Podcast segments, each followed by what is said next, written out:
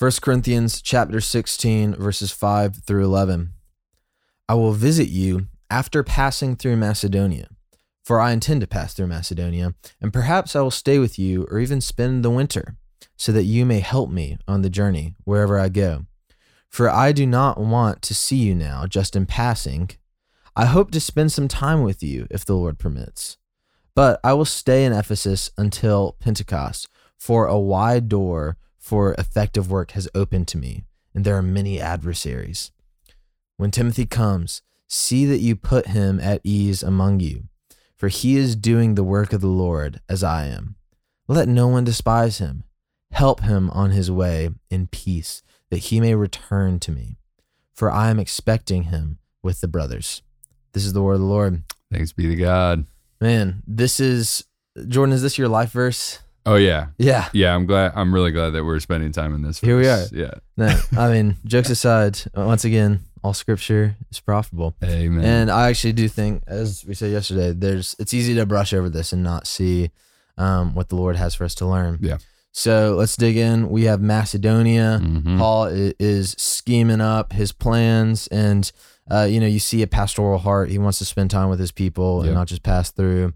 And I definitely want to hit on uh, this note he makes about Timothy because Mhm. I think that that is really significant. Yeah. But what are your thoughts on the passage? Yeah. It, it's. Um. I love the humanness of it. Yep. You know, it's just it's a good reminder. Like these are real people in real places, Mhm. and and that even with Paul, there's there's this like tension. I talk a lot about in Scripture. There are actually good tensions in Scripture that we don't like Yeah. because we like black and white. Mm-hmm. but it's actually i mean i, I use the illustration of like a, a tension suspension bridge right Yeah. like it's actually the tension that creates the stability in the middle Mm. right like and that. if you remove a tension it you know you don't have a stable bridge Yeah, that's good. so what you see here like the tension is paul understands that the lord is moving him you know like the lord is directing he's received a call from the lord and it's to spread the gospel to the Mhm. gentiles but like he's still trying to figure out yeah. day to day what that means Yeah. you know and and so he he leaves room for like okay yeah i i plan to do this but like it could change and you know i i'm not exactly sure but like this is what i think i'm gonna do you Yeah. know? Yeah. so i think it's just helpful like i talk to so many people this whole category of like how do i make decisions how do i stay on the will of god absolutely. and and it's just like you live in the tension like god has a plan but he doesn't have to reveal it to you in order Yeah. to make wise decisions right yeah. Ironically, to that point of struggling with, you know, the the balance of man's actions and God's sovereignty. Um, you know, we we a lot of times go to these big uh sort of ideological passages Right. to which is good. I mean, those are there for our to help us with it. Yeah.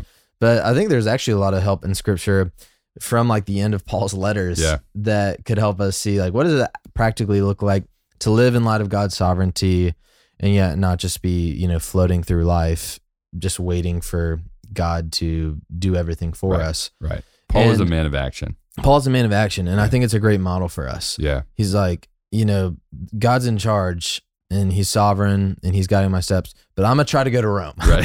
I'm going to Yeah, I'm going to try to pass through Macedonia. yep And yep that's just a great model for us. Yeah. And so, i agree you know, that it, that the Kevin DeYoung like the title just do something and, and you know it's like just live your life and, and try to live wisely and with purpose and know that the Lord is the one who will open doors and close doors That's but right. that doesn't mean you should just sit in the middle of the room looking at the doors. Yeah. And that and and so what then drives Paul? Like how does he making decisions? Well, we we actually have insight here, right? Mhm. Like love for people Yeah. drove his decisions. Yeah. He he wanted to be with people because he Yeah. recognized the benefit for them and the benefit for him. You know, like Yeah. just he valued community. But then also I'm I'm just this is just humbling when he says verse 9 he's staying in ephesus for a wide door of effective work has opened to me and there are many adversaries Come on. right Yeah. uh if i see a lot of adversaries that's a good reason to leave. Yeah. like, I'm not thinking, oh, great. Like Yeah. there's adversaries here. It must be a good place to be. Come on. So I, I don't know. It's just so humbling. You know, Paul. So what is driving his decision is if the gospel is moving forward, that's where I want to be. Yep.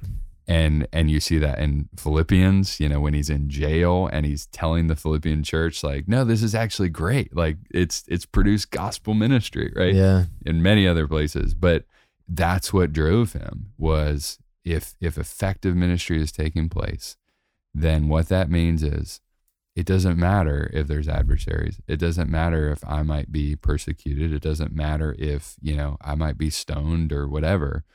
The gospel's moving forward. Come on. and gosh what a challenge to us. You know Yeah. of, okay in the just doing something paul is very instructive of what are the what are the things that are actually driving us to you know make those decisions. Yeah. So verses 10 through 11, yeah.